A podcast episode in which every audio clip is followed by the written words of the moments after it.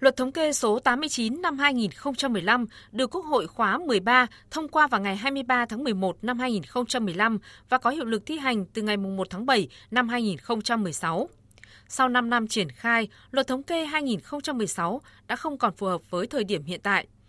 Bộ sẽ xây dựng dự án luật theo đúng quy định của luật ban hành văn bản quy phạm pháp luật. Từ lập đề nghị đến khi trình Quốc hội, dự án luật có tên gọi Luật sửa đổi bổ sung phụ lục danh mục chỉ tiêu thống kê quốc gia của luật thống kê.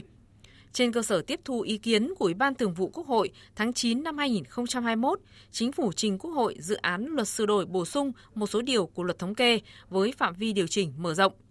Theo Bộ Kế hoạch và Đầu tư, khoản 6 điều 17, điểm D khoản 2 điều 48 sẽ được điều chỉnh lại. Phần phụ lục danh mục chỉ tiêu thống kê quốc gia gồm 21 nhóm với 230 chỉ tiêu cũng sẽ được sửa đổi trên nguyên tắc xây dựng, lựa chọn chỉ tiêu phản ánh tình hình phát triển kinh tế xã hội chủ yếu của đất nước, những chỉ tiêu có phạm vi, mức độ ở tầm quốc gia, bảo đảm tính khả thi và bảo đảm so sánh quốc tế.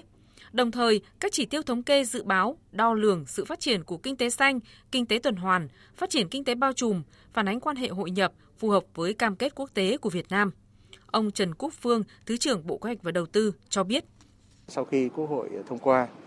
thì ờ, dự án luật sẽ đóng một vai trò hết sức quan trọng tạo cái cơ sở pháp lý đồng bộ thống nhất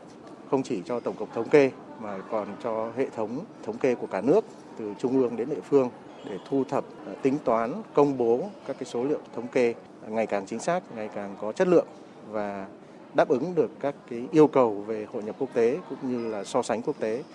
để ờ, không ngừng phản ánh cái sự phát triển của đất nước và vị thế vai trò của Việt Nam trên trường quốc tế thông qua các cái chỉ số thống kê này.